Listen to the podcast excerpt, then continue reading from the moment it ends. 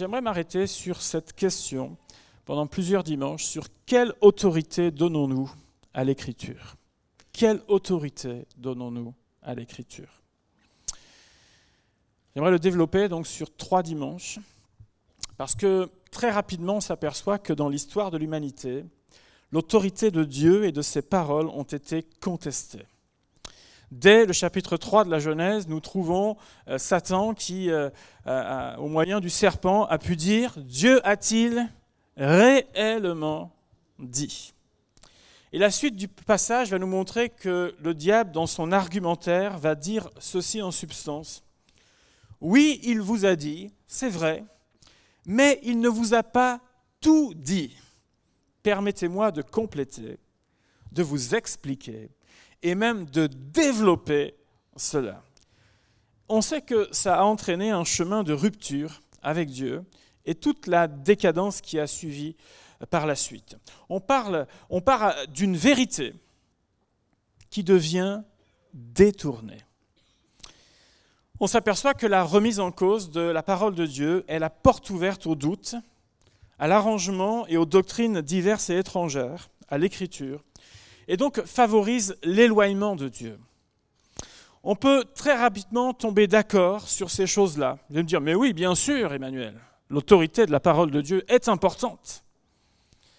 Et pourtant, si je vais prendre trois semaines, ou pas entières, bien sûr, on n'est pas du matin au soir ici, mais trois dimanches, c'est justement pour qu'on puisse faire une petite analyse ensemble et pour voir quelle autorité réelle nous donnons à la parole de Dieu dans nos vies et au milieu de nous. J'aimerais qu'on puisse faire deux lectures, si vous voulez bien, ce matin. 2 Corinthiens chapitre 2.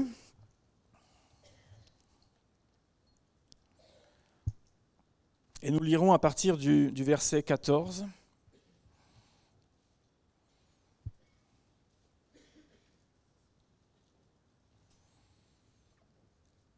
Et ceux qui ont déjà trouvé, vous pouvez, euh, quelques pages plus loin, mettre l'autre doigt à Colossiens chapitre 2. Voilà, 2 Corinthiens 2, 14. Colossiens chapitre 2. Voilà, je commence par le premier texte, ça va, vous avez trouvé? Grâce soit rendue à Dieu qui nous fait toujours triompher en Christ et qui répand par nous en tout lieu l'odeur de sa connaissance. Nous sommes en effet pour Dieu la bonne odeur de Christ parmi ceux qui sont sauvés et parmi ceux qui périssent. Aux uns une odeur de mort, donnant la mort, aux autres une odeur de vie, donnant la vie. Et qui est suffisant pour ces choses? Et regardez bien ce verset. Car nous ne falsifions point la parole de Dieu, comme font plusieurs, mais c'est avec sincérité. Mais c'est de la part de Dieu que nous parlons en Christ devant Dieu. Amen. Deuxième texte, Colossiens chapitre 2, donc à partir du verset 6.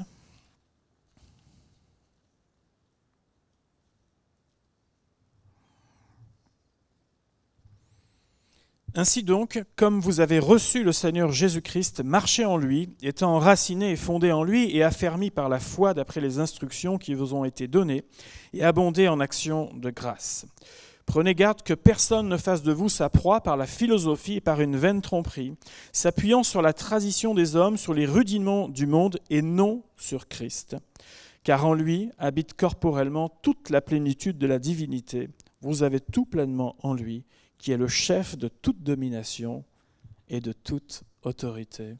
Amen. Seigneur, alors que nous lisons ta parole, nous te prions ce matin, Seigneur, de parler à nos cœurs, Seigneur. Que ton nom soit béni. Amen. Nous avons besoin d'apprendre à reconnaître l'inspiration et l'autorité de toute la parole de Dieu. La Bible nous dit que l'écriture est inspirée. De Timothée 3, toute écriture est inspirée de Dieu. Elle est utile pour enseigner, pour convaincre, pour corriger, pour instruire dans la justice, afin que l'homme de Dieu soit accompli et propre à toute bonne œuvre, afin que l'homme de Dieu soit complet. L'autorité et l'inspiration de la Bible sont deux réalités qui sont indissociables. Son autorité provient de notre reconnaissance du fait qu'elle est inspirée. Elle vient de Dieu, elle vient de la bouche de Dieu. Et notre foi, nous apprend l'Écriture, elle repose sur l'inspiration de l'Écriture. Elle est une norme, elle est la référence pour chacun d'entre nous. La foi vient de ce qu'on entend. Ce qu'on entend vient de la parole de Christ. Ma foi repose, notre foi repose sur l'Écriture. Elle constitue donc cette référence pour distinguer ce qui est bien de ce qui est mal. À partir du moment où nous considérons que la Bible contient la parole de Dieu, mais qu'elle n'est pas entièrement la parole de Dieu, ou bien qu'elle a besoin aujourd'hui d'être complétée par de nouvelles révélations ou des ministères particuliers, nous entrons dans un jeu dangereux qui consiste à falsifier, comme c'est écrit, à accommoder, à couper ce qui nous gêne et ajouter quelque chose qui va répondre à une attente personnelle. Mais ce n'est plus la parole de Dieu. On pourrait se dire, mais c'est vrai qu'avec l'histoire de l'Église, l'histoire de l'Église en témoigne avec un grand E. Et les mouvements historiques en sont certainement atteints. Mais je crois que nos belles églises évangéliques en sont bien aussi atteintes il me semble qu'on est davantage préoccupé aujourd'hui par les chiffres et la croissance de l'Église que par la santé de l'Église locale. On est davantage préoccupé par les finances que le fait de prendre soin des uns des autres. On est davantage préoccupé par l'image véhiculée par l'Église et de ses responsables, plutôt que par la présence réelle de Dieu. On est davantage préoccupé par le fait de distiller, des sermons qui sont bien lissés et populaires, plutôt que de dire toute la vérité. Et j'aimerais vous dire qu'en faisant cela, il y a une zone dangereuse, un vrai danger. Quelle autorité donnons-nous à la parole de Dieu Jésus va nous donner cet exemple dans Jean chapitre 1 il nous est dit, il nous rappelle que Jésus, qui est notre modèle, a incarné la parole. Verset 14, la parole a été faite chair et elle a habité parmi nous, pleine de grâce et de vérité. Nous voyons cette belle approche dans le ministère de Jésus, entre la main tendue que l'on appelle la grâce de Dieu et la vérité avec laquelle Jésus n'a fait aucun compromis durant son ministère. La grâce et la vérité.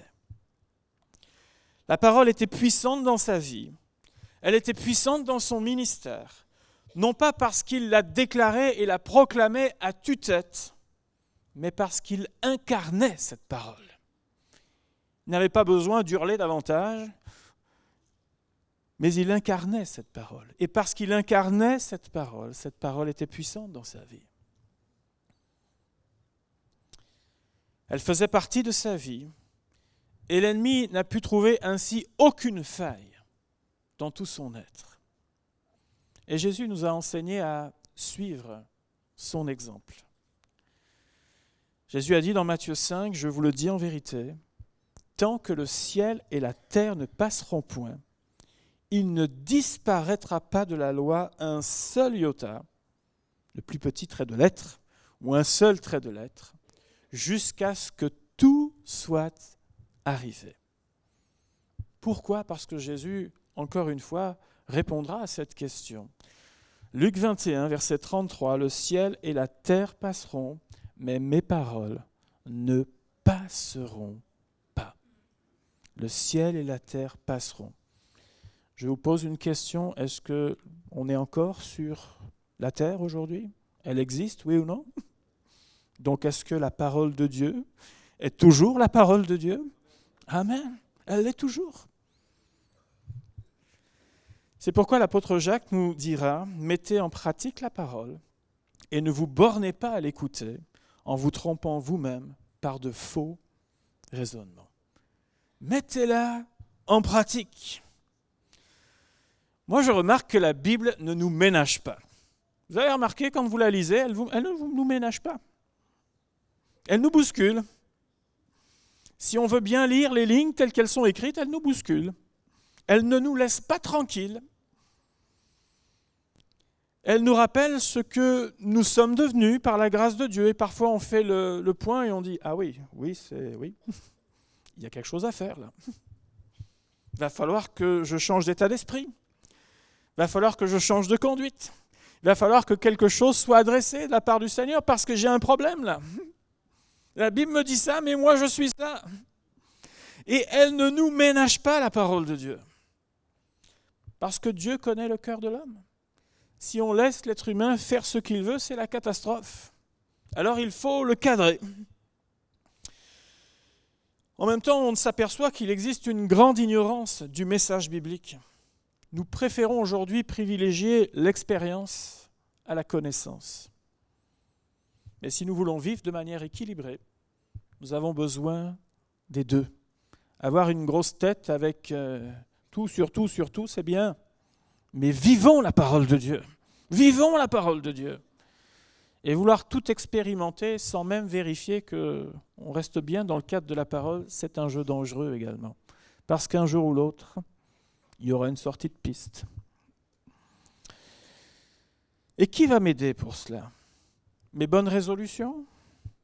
Mon super plan d'action de la nouvelle année ou d'une période où j'essaye de me ressaisir C'est ça qui va m'aider? Ou le Saint-Esprit? C'est le Saint-Esprit, n'est-ce pas? Le Saint-Esprit qui a inspiré les auteurs de la parole de Dieu confirme encore aujourd'hui non seulement que Dieu existe, mais que ce qui est écrit dans la parole est vrai. Le Saint-Esprit rend la parole vivante et efficace pour le croyant. Le Saint-Esprit agit puissamment dans nos vies et il restera toujours dans le cadre de l'Écriture. Il ne peut pas être celui qui a la foi à inspirer l'Écriture et agir aujourd'hui en dehors de l'Écriture. Dieu ne se renie pas.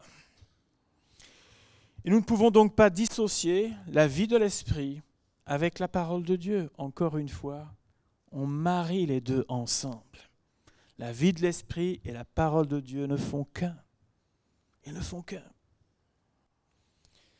Et voyez-vous, on a, vous et moi, un sacré problème à résoudre. On a un souci avec, quand je donne pour titre quelle autorité donnons-nous à la parole de Dieu, il y a le mot autorité. Et bien souvent, vous et moi, on a un problème avec l'autorité. Le mot autorité suscite des réactions assez négatives. L'homme a toujours eu des problèmes avec l'autorité, en tout cas dès Genèse 3, verset 1 et suivant. Nous aimons décider, mais nous n'aimons pas nous soumettre. Il suffit de voir le comportement de ceux qui nous entourent, et de nous-mêmes parfois, de leur attitude vis-à-vis des enseignants, des représentants de l'État, et de toute institution, quelle qu'elle soit, pour comprendre qu'on a un vrai problème avec l'autorité. Le discours est plutôt celui-ci. Je veux faire ce que je veux et personne ne m'en empêchera. Personne la moindre contrariété ou contrainte est mal vécue et provoque des réactions et même de vives réactions. Mais qui est à l'origine de cette attitude rebelle? Dites-moi. Dites-moi. Satan qui s'est rebellé contre Dieu et qui, dans sa chute, souhaite entraîner l'humanité tout entière. On va essayer de comprendre l'autorité, si vous voulez bien, ce matin, en quelques, instants. L'autorité comporte deux aspects qui ont besoin de s'articuler l'une avec l'autre. D'abord, il y a l'aspect qu'on aime le moins, c'est l'aspect de Ce qui limite mon champ de liberté, des règles qu'on pourrait appeler de bon fonctionnement ou bien des règles de sécurité. J'ai fait pendant plusieurs années des, des camps de ski avec les enfants, des adolescents et toute une équipe de monos où chaque soir, euh, j'apporte la parole de Dieu. Mais le premier soir, quand on arrive, avant même d'avoir été sur les pistes, avant même parfois même d'avoir essayé tout le matériel qui était là de location livré, le premier soir était consacré à une chose pendant environ une demi-heure, la sécurité. Sécurité, pendant une demi-heure. Pourquoi? Pour pouvoir avoir une semaine où on s'amuse et on progresse. Mais pour pouvoir avoir ça, il faut comprendre un certain nombre de règles. On va rester dans le groupe. Personne qui part dans tous les sens euh, à faire ce que je veux. Moi, je veux faire la rouge, moi, je veux faire la noire, moi, je veux faire la bleue. Non, non, on reste dans le groupe où on est.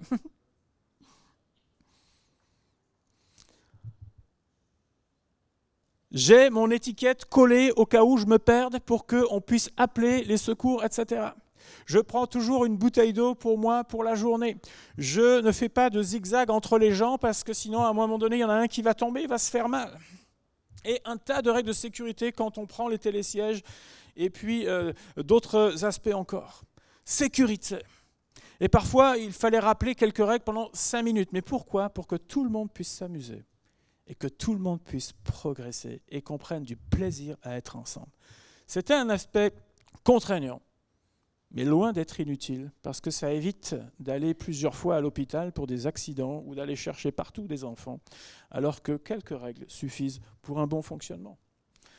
La contrainte apprend la discipline personnelle. Et dans le Jardin d'Éden, vous remarquerez qu'il n'y avait qu'une seule contrainte et pas un règlement intérieur impossible à suivre, et qui privait de tout oxygène euh, Adam et Ève. Loin de là, une seule contrainte.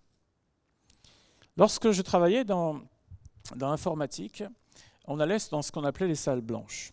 Et dans les salles blanches, dans certaines d'entre elles, celles qui étaient les plus importantes, euh, il y avait un dispositif en cas d'incendie qui faisait que euh, tout l'oxygène de la pièce était aspiré afin d'éviter que le feu se propage parce qu'il y a des données stratégiques. D'accord? Donc vous voyez où, où, arrive l'élément de sécurité là? Moi, je vais travailler dans ces salles-là et la première chose que je demande, c'est comment je sors. comment je sors Parce que quand il n'y a plus d'oxygène, je suis mort. Donc, je n'ai pas envie. Par conséquent, comment je sors Et à l'époque, c'était vraiment, si on savait qu'il y avait ça, c'est comment je sors. Et si quelqu'un nous disait, oui, vous avez qu'à appeler, je veux le badge. Toi, tu es dans ton bureau, moi, je suis là. Donc, je veux le badge, d'accord? Et si j'ai le badge, c'est bon. Sinon, je viens pas. Parce que je n'ai pas deux chances, j'en ai qu'une. Et j'ai quelques secondes pour sortir. Premier aspect, l'aspect de contrainte. Et le deuxième aspect, c'est l'aspect de permettre, d'autoriser ou d'ouvrir des possibilités. Parce qu'une autorité ne fait pas que dire non. Vous avez remarqué? Vous n'avez jamais quelqu'un qui vous a dit oui? Et jamais quelqu'un qui vous... Vas-y, et c'est le second aspect de l'autorité. Étymologiquement, le mot autorité signifie qu'une capacité à faire grandir. Une capacité à faire grandir. Il s'agit donc là de développer, de se diriger dans le sens de la croissance. Reconnaître l'autorité de la Bible ou du Dieu de la Bible, le seul et unique Dieu, c'est comprendre que cette nourriture, dans sa pureté, elle est sans OGM, elle est sans additifs particuliers, et elle va me permettre de développer le caractère de Dieu dans ma vie. Et elle va automatiquement m'éloigner du chemin de la rébellion. Vous avez des autorités compétentes qui vous délivrent, par exemple, pour quelques-uns, ça va vraiment vous parler, cet exemple, qui vous délivre un visa. Hmm? la carte de séjour pour un an. Mais quand vous avez le tampon, ça veut dire j'ai le droit de rester. J'ai le droit de travailler. Je n'ai plus peur que on me demande un jour mes papiers et que je sois euh, gêné. Et je pense que quelques-uns comprennent ce que je veux dire là. On m'autorise et c'est vraiment ce second volet de l'autorité qui m'autorise, qui me permet d'aller dans les jardins de Dieu, qui me permet de goûter pleinement à la vie de Dieu. Si j'accepte le côté de contrainte, le côté où, Dieu me dit ça c'est bon, ça c'est pas bon parce que tu vas te faire mal, si j'accepte ça, alors à ce moment-là, nous vivons ce que la Bible nous appelle la plénitude de Christ ce que nous avons lu tout à l'heure dans le passage des Corinthiens, la plénitude de Christ. J'ai le droit à, ce que Dieu a en réserve pour chacune de nos vies. Reconnaître l'autorité de la Bible exige une obéissance. La Bible nous rappelle que c'est du cœur de l'homme que viennent toute l'inconduite, toute l'immoralité. les mauvaises pensées, les meurtres, les adultères, les impudicités, les vols, les faux témoignages, etc. Mais elle nous apprend aussi qu'en Jésus, je porte un nouveau fruit à sa gloire, lorsque je viens à lui. Si je veux porter un fruit nouveau et durable, je dois apprendre à gérer cette tension entre l'aspect de contrainte qui va exiger pour moi une obéissance à toute la parole de Dieu, mais aussi qui m'ouvre l'accès à toutes les possibilités qui sont en Dieu. Moi, je crois qu'on veut tous connaître toutes les possibilités qui sont en Dieu. Mais le problème qu'on a, c'est qu'on n'accepte pas le chemin de l'obéissance. Or, j'aimerais vous dire que c'est un ensemble qu'il nous faut considérer. Sinon, nous vivrons de grandes désillusions et de grandes déceptions. Et le problème, c'est que on peut nous montrer parfois toutes les possibilités qui sont en Dieu, tout ce que nous pouvons devenir en Jésus. Et je suis d'accord avec ça. Mais la condition, c'est mon obéissance aux voies du Seigneur. Et là, l'accès m'est largement ouvert. Mais si j'en fais qu'à ma tête, ne pensons pas que nous vivrons ces choses que Dieu a prévues d'avance pour chacun d'entre nous. Vous avez l'exemple d'un roi qui est le roi Josias dans la parole de Dieu, que vous retrouverez son histoire notamment dans 2 Rois chapitre 23. Lorsqu'il a découvert le message du livre de la loi, le roi Josias a immédiatement voulu s'y conformer et il a agi concrètement par rapport à ce qu'il a entendu, à ce qu'il a redécouvert dans l'Écriture. Et voilà les actions qu'il a engagées. Vous allez voir que ça a été loin et ça a été profond. 2 Rois 23, vous pourrez le lire si vous le voulez. Tous les ustensiles fabriqués pour des faux dieux, ainsi qu'une idole qui était dans le temple euh, de Dieu, ont été brûlés. Qu'est-ce que ces choses faisaient dans le temple? Ben, Ça y était. Il a destitué des faux prêtres qui avaient été pourtant bien établis comme il faut, comme il se doit à cette époque-là, mais qui étaient au service des faux dieux et des fausses idoles. La maison des prostituées, des prostituées a été détruite. Expliquez-moi, peuple de Dieu, prostitution, je vois pas où est le rapport, moi. Hmm? Il a détruit ça. Les hauts lieux, là où on offrait les sacrifices sur les, ce qu'on appelle les collines, etc., ont été détruits. Il a fait arrêter les massacres d'enfants au dieu Moloch. Les massacres d'enfants au dieu Moloch. Les ustensiles de guerre qui avaient été consacrés aux dieux étrangers ont été brûlés. Et il a fait disparaître la sorcellerie. Et là, on parle du peuple de Dieu qui était arrivé bien bas, n'est-ce pas? Oh, ces choses-là ne sont pas arrivées en, deux jours. Mais vous savez, c'est du glissement progressif, tranquillement. On prend la pente et on tolère une chose, on en tolère une deuxième, et on y va, et on avance, et puis on ne voit plus où est le problème un jour. On ne voit plus où est le problème.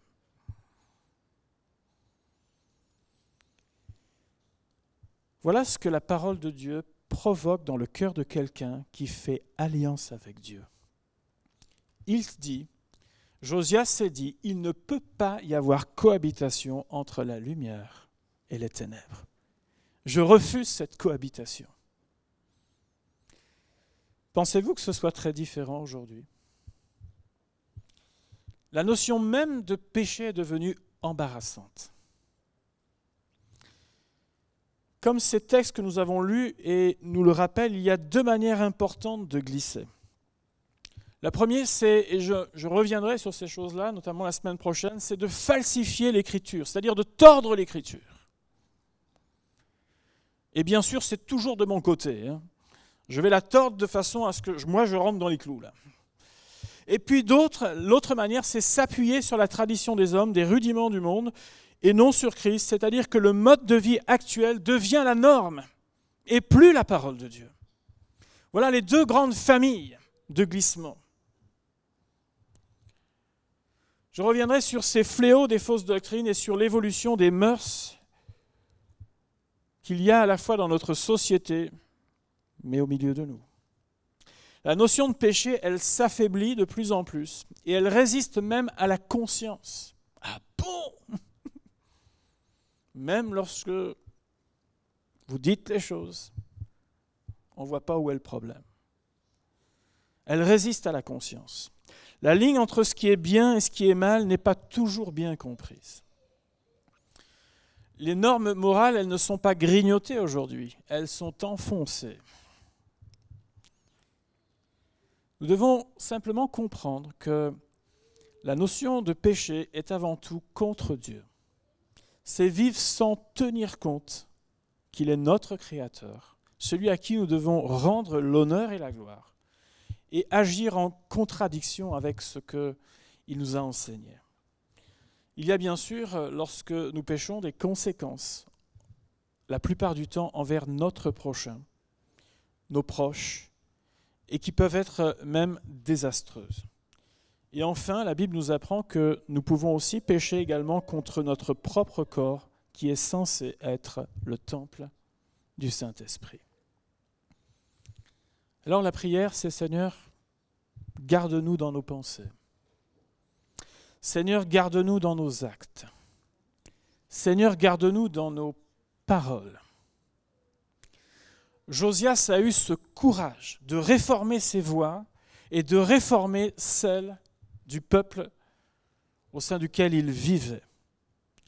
Et je crois qu'il nous faut, à chacun d'entre nous, enfants de Dieu, ce même courage si nous voulons vivre sur le chemin de la vie et profiter pleinement de toutes les perspectives que Dieu a pour chacun d'entre nous.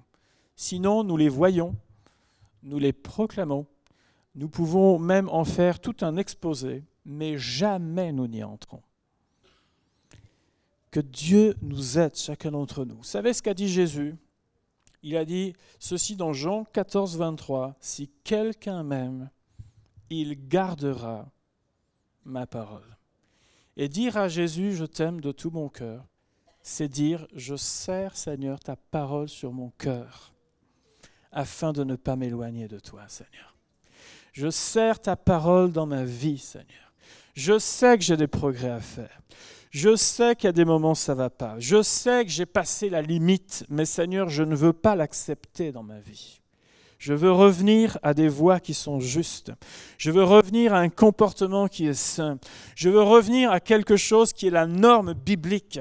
Et peu importe ce qu'on me présente autour, peu importe le chant des sirènes autour, peu importe si on veut m'amener sur un chemin où on dira T'inquiète pas, c'est pas grave. Non, non, moi je sais parce que la Bible que je lis, elle me dit que je ne peux pas faire de compromis entre la lumière et les ténèbres. Elle me dit que je ne peux pas m'éloigner ainsi. Elle me dit que je ne peux pas me permettre simplement d'aller essayer, d'aller m'amuser avec certaines limites, parce que si je le fais, je me mets en danger. Voilà ce que me dit la Bible. Et le problème, c'est qu'on devient hyper tolérant, hyper laxiste de nos jours. Et mon but ce matin, ce n'est pas d'agresser, mais mon but ce matin, c'est d'avertir. Et de dire, mes bien-aimés, réfléchissons simplement entre ce que je lis dans ma parole et ce que je vis réellement au quotidien. Quelle autorité réelle je donne à la parole de Dieu. Et je crois que ça nous invitera tous, chacun d'entre nous, et je me mets dans le lot, à des moments de prière sincère devant Dieu, pour dire Seigneur, change ma vie. Aide-moi à réformer mes voies. Je me suis laissé avoir par tel et tel domaine. Et je, je davantage dans le détail dans les deux semaines à venir, mais je me suis laissé emporter. Et je me rends compte que la parole de Dieu n'a plus la même autorité dans ma vie. Et j'aimerais vous inviter ce matin simplement à dire Seigneur, je désire revenir à des voies qui sont vraies et justes. J'ai besoin de la vérité dans ma vie, parce que si personne ne me dit la vérité, je cours un danger. Mais Seigneur, je veux accepter la vérité. Je sais qu'elle me bouscule, je sais qu'elle ne me laissera pas tranquille mais c'est le chemin de la vie. Il n'y a qu'un seul chemin qui mène à Dieu, nous dit la, parole de Dieu. Il est étroit, il est resserré, et il n'est pas large comme on veut le présenter, je crois, de nos jours. T'inquiète pas, euh, viens ici, amuse-toi, et, et, et Dieu est tellement bon. Mais Dieu est juste. Dieu est juste.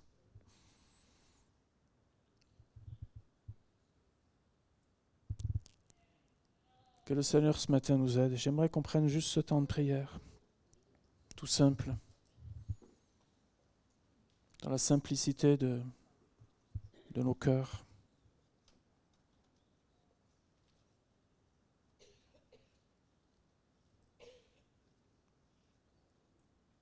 Seigneur mon Dieu, heureusement que ta grâce existe, parce que que serions-nous, Seigneur? On a tous échoué pour vivre pleinement ta grâce et tes bienfaits. Mais Seigneur, tu es venu, tu as payé le prix pour que nous soyons libres, Seigneur. Nous l'avons chanté ce matin. Et nous ne voulons pas faire que de le chanter et de le rappeler. Nous voulons le vivre, Seigneur. Je te prie que nos chaînes tombent. Je te prie que l'Écriture, tout à nouveau, Seigneur, nous parle. Je te prie que l'Écriture soit présente dans nos vies, dans nos foyers, dans nos décisions. Qu'elle soit la règle, Seigneur, pour chacun d'entre nous. Aide-nous à accepter la contrainte pour vivre la vraie liberté en toi, Seigneur. La vie que tu nous présentes, tu, nous as dit que ton joug était léger, mais tu n'as pas dit qu'il n'y avait pas de joug, Seigneur. Et je veux te prier, Seigneur mon Dieu, que nous acceptions cela afin de vivre en toi. Je te prie pour chacun d'entre nous, Seigneur. Aide-nous à réfléchir à nos voix. Aide-nous à réfléchir, Seigneur, à nos actions, à nos paroles, à nos pensées. Et aide-nous à nous détourner de nos mauvaises voies, Seigneur, ce matin. Seigneur mon Dieu, je, te prie que ta parole nous parle. Je te prie que ta parole reprenne la place qu'elle doit avoir dans nos vies, dans nos cœurs, au milieu de nous, Seigneur mon Dieu. Nous avons tellement besoin de cela. Nous ne voulons pas vivre dans l'illusion, nous voulons vivre dans la vérité. Sois béni, Jésus, pour cela. Pendant que nos yeux sont fermés, Peut-être que dès ce matin, le Saint-Esprit a parlé à ton cœur d'une façon ou d'une autre. Et pourquoi attendre demain, les semaines à venir, même d'avoir terminé cette série pour dire je veux faire quelque chose, si dès ce matin tu sais que tu as besoin de faire un chemin de retour vers Dieu, de repentance, eh bien lève-toi simplement à ta place. Et j'aimerais prier pour toi ce matin. Fais-le simplement. Fais-le simplement. De dire, voilà, je, reviens à Dieu parce que je m'aperçois que j'ai laissé, j'ai laissé le champ libre, j'ai laissé petit à petit un tas de domaines de ma vie glisser et aujourd'hui je suis loin de ce que le Seigneur attend de ma vie. Et si c'est ton cas, simplement lève-toi à ta place.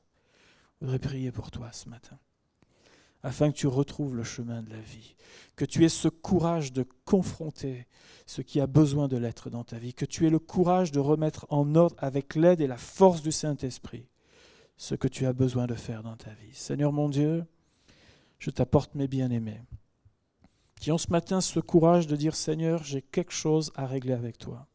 J'ai quelque chose qui est déviant. J'ai quelque chose, Seigneur, avec lequel, Seigneur, ça ne va pas, Seigneur, avec toi.